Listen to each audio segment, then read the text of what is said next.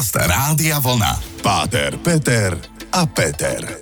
Relácia o pohľade na život, o láske, viere, hodnotách, o spoločenských témach a o všetkom, čo ľudí zaujíma. Každý útorok po 20. hodine na frekvenciách Rádia Vlna Počúvate program Páter, Peter a Peter a raz za mesiac sa venujeme práve vám všetkým, ktorí nás počúvate, či už v podcastoch alebo priamo po vysielaní v útorok a posielate nám svoje listy a otázky a maily a SMS-ky. Tie otázky väčšinou sú smerované teda na teba, Páter, Peter a týmto dovolá by som ťa srdečne privítal pri dnešnej útorkovej časti nad listami počúvačov. Ďakujem za pekné a milé privítanie a dovol, aby som ťa privítal v tejto relácii, pretože moje peno je tam prvé, to je to Páter Peter a ty si Peter, takže ťa vítam. Ďakujem, ako sa hovorí, prvý budú poslední a poslední prvý. Inak hneď prvá otázka, čo to znamená prvý budú poslední a poslední budú prvý? To je pekná otázka. Pre mňa to znamená, že nie v každej situácii, ktorú musím vyhrať, či už v rozhovore, či už v mojom osobnom živote, je dôležité víťazstvo, ale byť posledný do vládnutia a prvý do slúženia. Toto by som asi povedal, že byť prvý v službe a keď budeš vtedy prvý, tak budeš medzi všetkými ľuďmi posledný a keď budeš chcieť vládnuť, tak budeš posledný. Je to také na zamyslenie a v podstate to asi platí v globále o tom, že nie vždy je podstatné byť ten prvý. Nie vždy silou mocou na seba upozorňovať a nie vždy mať pocit, že ja, ja, ja, ja, ja, ja, ja, ja, ja, lebo jeden deň sa môže stať, že naozaj zistíte si na konci. Prvý do počúvania, posledný do hovorenia. No nech sa páči, dve uši, jedny ústa, presne tak nám to pán Boh zadelil. Som veľmi rád teda, že máte naštartované obidve uši a že nás počúvate naplno dnes teda nad vašimi otázkami. E, vítajte pri počúvaní programu Páter, Peter a Peter. Páter, Peter a Peter. Pádre, prišla taká otázočka, Aneška píše. Zamýšľala som sa, počúvala som, googlila som a chcem sa opýtať. Čítal Páter Peter niekedy knižku od Raymonda A. Moodyho Život po živote. Veľmi výrazná kniha, ktorú sme čítali na výške, zamýšľali sme sa nad ňou, že čo je tam na druhej strane. Tak teda čítal si ju? Nečítal som ju, aj keď ju poznám. OK. A ako teda podľa teba Páter Peter, vyzerá život po živote. Čo tam je, čo nás tam čaká? Taká otázka prišla. Ani oko nevidelo, ani ucho nepočulo, čo Boh pripravil pre tých, ktorí ho milujú hovorí sa Janovom evaníliu a mne to trošku aj, aj stačí, lebo aj pán Ježiš v poslednej reči, keď hovorí apoštolom, hovorí, že idem, aby som vám pripravil miesto. Odchádzam z tohto sveta, aby som pre vás prichystal niečo iné. Tu je hlavne pochopiť, že rozprávať o nejakom e, fyzickom svete, keď hovoríme o tom nejakom posmrtnom živote, je to otázka v prvom rade viery. Viery v to, že Boh ma stvoril, dal mi telo a dušu. To telo je smrteľné, duša je nesmrteľná. Tou dušou to je zároveň moje ja, môj rozum, moje spomienky, to, to, čo ma robí mnou, nielen to fyzické, pretože existujú ľudia, ktorí nemajú ruky, nohy, ale ich život je plnohodnotný práve tým ja. A pre mňa osobne ten život posmrtný je stretnutie s tou nekonečnou láskou, a tá, na jednej strane ma tá konfrontácia strašne desí, že či som dokázal mať toľko lásky ako Boh, ale na druhej strane sa na to aj teším, že pocítiť tú absolútnu lásku. Ale veď má byť odpustené na konci. Určite áno. Príjme nás do svojho náručia. Určite Vraciame áno. sa k nemu. Len či budeme ochotní a schopní tú lásku a odpustenie prijať, či vôbec budeme o ňu stáť, o tú lásku. Čiže aké budeme mať myšlienky v tom poslednom momente? Nemyslím Na čo budeme myslieť, čo sa nám vynorí ako v rámci toho nášho života? Ja to stále snažím sa vlastne povedať nejak tak, že nebo a peklo začína v tomto momente. Niekto sa môže cítiť sám, ale nie osamelý a niekto môže byť v spoločnosti tisíc ľudí a cíti sa tam osamelý. Môže byť v absolútnom blahobite a cítiť sa veľmi chudobný, bez všetkého. Môžeš byť bez akejkoľvek veci a naplnený pokojom a, a šťastím. A toto isté, to ma sprevádza. Ja keď som tu milovaný a milujem, budem pokračovať podľa mňa. Pre mňa je to prechod, plynulý prechod. Aha, čiže posledným... na tom prahu smrti prechádzaš plynule to toho nejakého stavu, v ktorom vedomí si žil aj tu ten fyzický život? Je ťažké polemizovať o niečom, čo som nezažil. No, ale, ale pre, mňa sa, je lebo... to, pre mňa je to áno. Ten posledný moment je veľmi dôležitý určite. V tom zmysle, že ako som nastavený, či odchádzam v pokoji, zmierený, či som prijatý, neprijatý, mm-hmm. či mhm, mám mhm. odpustenie. Ale to je otázka práve toho celoživotného nastavenia. Ja sa nezmením v jednej sekunde života, že niekto povie, že a to stačí na, na smrteľnej posteli oľutovať, zavolám si kňaza a bude to e, vybavené istým spôsobom. Nebude. Či budeš schopný, keď si celý život nadával, povedať na konci prepač. Keď si sa obhajoval a celý život si zvyknutý, že všetci sú na vine, len nie, nie ja, povedať niekomu, že vieš čo, bola to moja vina. Hej, že no, ľudia sa nemenia zo sekundy na sekundu len preto, že majú mnohí túto milosť, sú to krásne veci, keď dokážu aspoň na, jak sa hovorí, na konci života povedať, že mnohí potom aj sami seba ľutujú, že mal som to žiť ináč. Mm-hmm. A to je ten presný moment, že či sa nebudem ľutovať až príliš, keď prídem pred Boha a budem hovoriť, ja si to ani nezaslúžim, ja tu ani ne, nemôžem byť, lebo ja som bol som taký bol zlý. A to je aj istý problém tej takej ľudskej pýchy obyčajnej, že či dokážem prijať to odpustenie. Ale opäť, je to o viere, aj o tej nekonečnej Božej láske, že On dáva pravidla, alebo nie, že pravidla, ale tá láska je tak naplňujúca, že každý má šancu ju prijať už teraz, aj v tomto momente a potom, keď sa s ním stretnem, tak keď niekto neverí, keď niekto povie, že očakáva, že sa tu vráti jak tráva, no tak to je zase jeho. OK. Tak uh, Aneška z Košic, dúfam, že si spokojná s touto odpovedou, lebo sme naozaj širokospektrálne odpovedali na tvoju otázku, či je nejaký život po živote a či sme čítali Moodyho. Ideme na ďalšie otázky, dáme hudobný break. Páter, Peter a Peter. Počúvate stále Páter, Peter a Peter nad listami počúvačov. My sme v tom poslednom stupe vlastne hovorili o knihe Raymonda A. Moodyho. Ja by som len tak akože spomenul, že v 75. vydal tú knihu, kde sa zamýšľal nad tým, aké sú tie spoločné znaky ľudí, ktorí zažili klinickú smrť, následne boli oživení a rozprávali o tom, že boli na hranici posmrtného života. A teraz je tam taký ten moment, že bolo to blažený pokoj, bezbolestnosť, teplo, znášanie sa mimo vlastného tela. Zväčša sa zhodli v tom, že počuli zvuk zvuky podobné bzučaniu.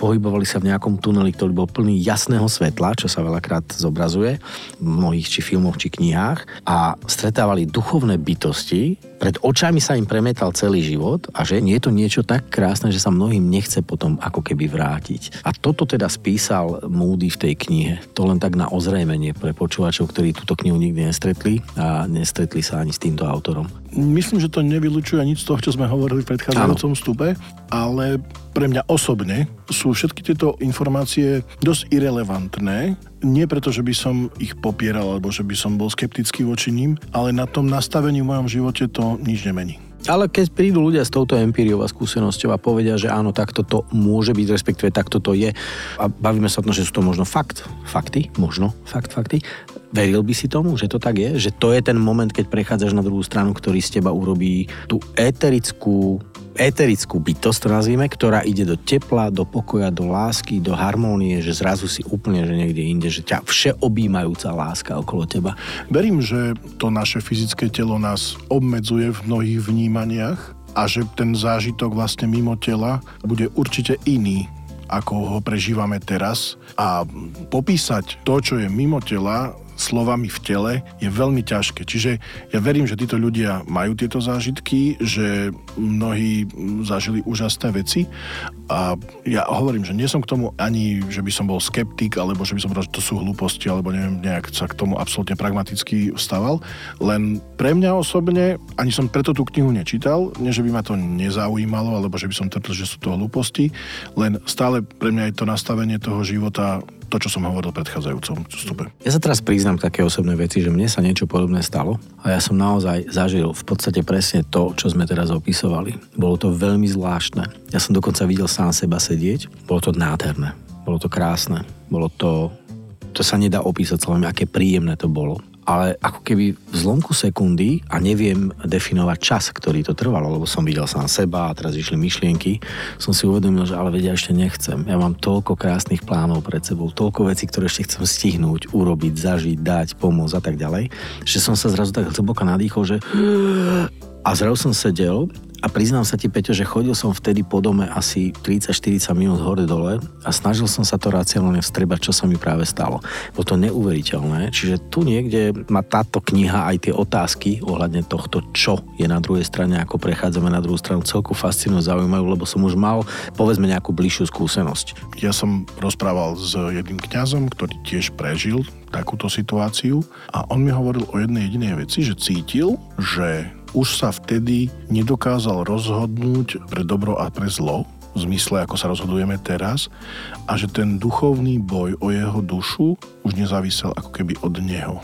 Neviem to lepšie popísať, ale zažil naozaj veľmi ťažkú situáciu, že to telo fakt zlyhávalo úplne, tá smrť bola na, na, na krajičku. Čiže ja netvrdím, že to nie je tak, alebo že tie zážitky nie sú, ale tu je práve dôležité, a ja sa stále musím k tomu vrátiť, že teraz čo sa rozhoduje, akom som teraz nastavený a keď príde ten moment, čo ja viem, zemetrasenie, spadne táto budova a mám sa postaviť teraz, o čom sa s ním budem rozprávať. Opäť, pevne len verím, že sme načrtli a ukázali náš pohľad na život, na smrť, na život po živote a že ak sa s tým viete stotožniť, tak je to fajn, ak nie, je to tiež fajn, lebo je to vaše rozhodnutie. Určite. A my sme tu len preto, aby sme otvárali témy.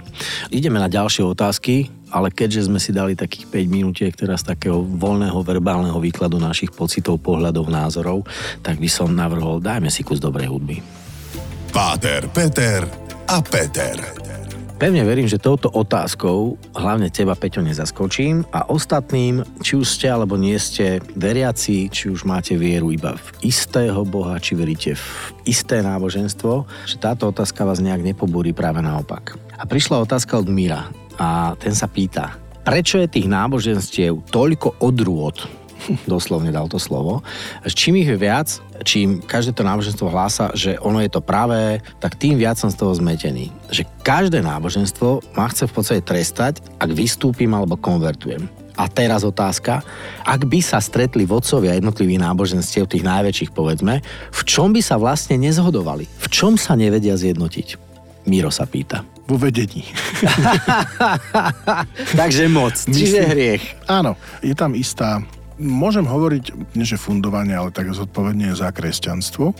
A vlastne zámer Kristov, keď hovoríme, že Ježiš je ten, ktorý prišiel a vlastne hovoril učeníkom o cirkvi a o spoločenstve a o tom, že majú zostať, že majú lámať chlieb, nebol, ja tam nevidím nejakú túžbu pomoci a tých štruktúrach a týchto veciach. Je to prirodzený vývoj, že e, ľudia potrebujeme byť nejako organizovaní a vytvárať nejaké pravidlá a nejaké inštitúcie, autority. To, že tá církev išla jedným smerom a istým spôsobom aj odnože alebo denominácie, ktoré vznikali počas či už ako formu protestu, nesúhlasu, mocenských záujmov, ako to bolo vlastne v církev katolícka pravoslávna, hej, mm, ktorá jasne. vlastne učením je prakticky totožná, tak idú všetci rovnakým smerom, len mnohokrát tie formy sú rozdielne a práve tvrdia, že to moje vedenie je to správne či už prišla reformácia, či už prišlo akékoľvek hnutie v rámci cirkvy. Mm-hmm. To, že cirkev je božsko-ľudská, tak zlyháva nie ten božský, ale ten ľudský prvok. Ale keď hovoríme o vieru v trojicu, viera v nejaký ten prvý princíp a, a tak ďalej. Potom by sme dokázali nájsť asi prieniky aj samozrejme s judaizmom, aj s islamom. Mnohé formy tých prírodných náboženstiev, ktoré sú mnohé formy tých východných náboženstiev. Pre mňa je skôr pozbudzujúce, že, že v čom sa nezhodujeme, ale že čo je tá, tá niť, ktorá sa ťahne cez všetky a čo náboženstva. v podstate. A čo spája. Hľadať ten spojujúci prvok. Čiže Mirovi by som odpovedal, že problém je človek, nie, nie Boh. To nikto nespochybňuje, len tam sa práve pýtal na ten ľudský element, hej, že keď sa stretnú títo zástupcovia jednotlivých náboženstiev. Ja väčšinou hovorím a odpuste mi, veriaci, že ono je to v podstate geopolitické rozdelenie sveta aj v rámci náboženstva.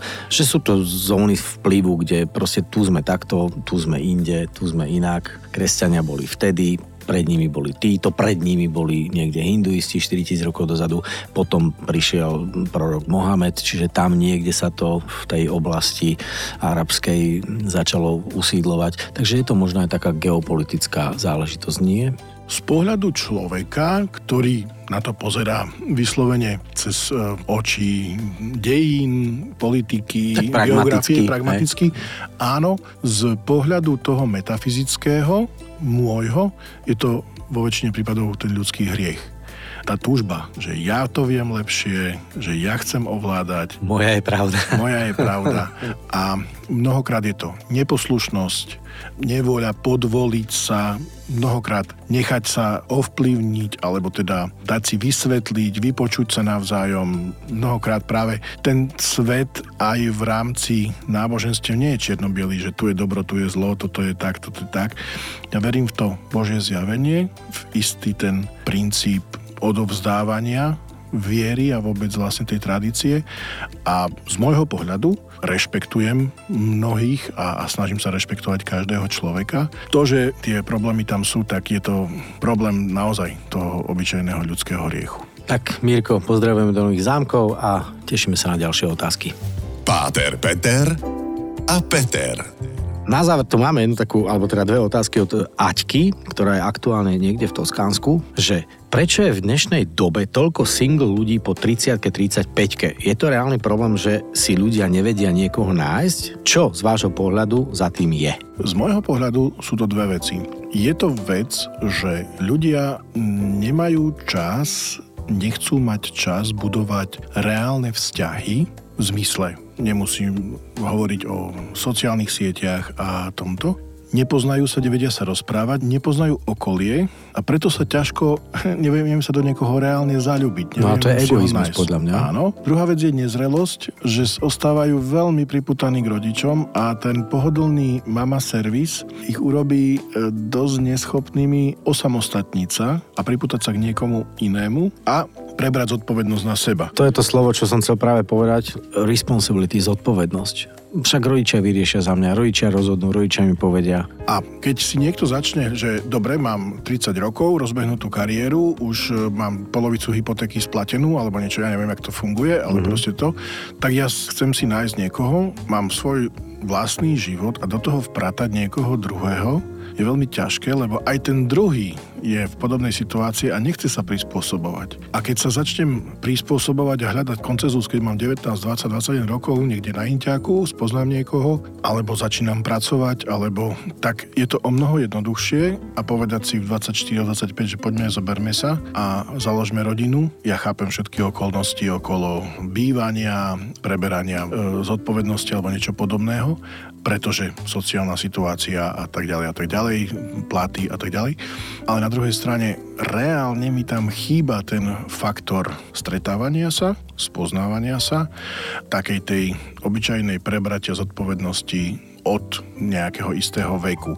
Ja som vnímal svet zhruba na strednej škole, že už som sa chcel posúvať a rozmýšľal som a rád som sa stretával s ľuďmi, rád som bol s terajšou mojou manželkou, ho sme ešte spolu nechodili, ale spoznávali sme sa, boli sme kamoši, bolo tam ďalších x chlapcov, dievčat, ktorých aj ona poznala, aj ja a v rámci tej nejakej partie sme vedeli, že asi by sme chceli byť spolu.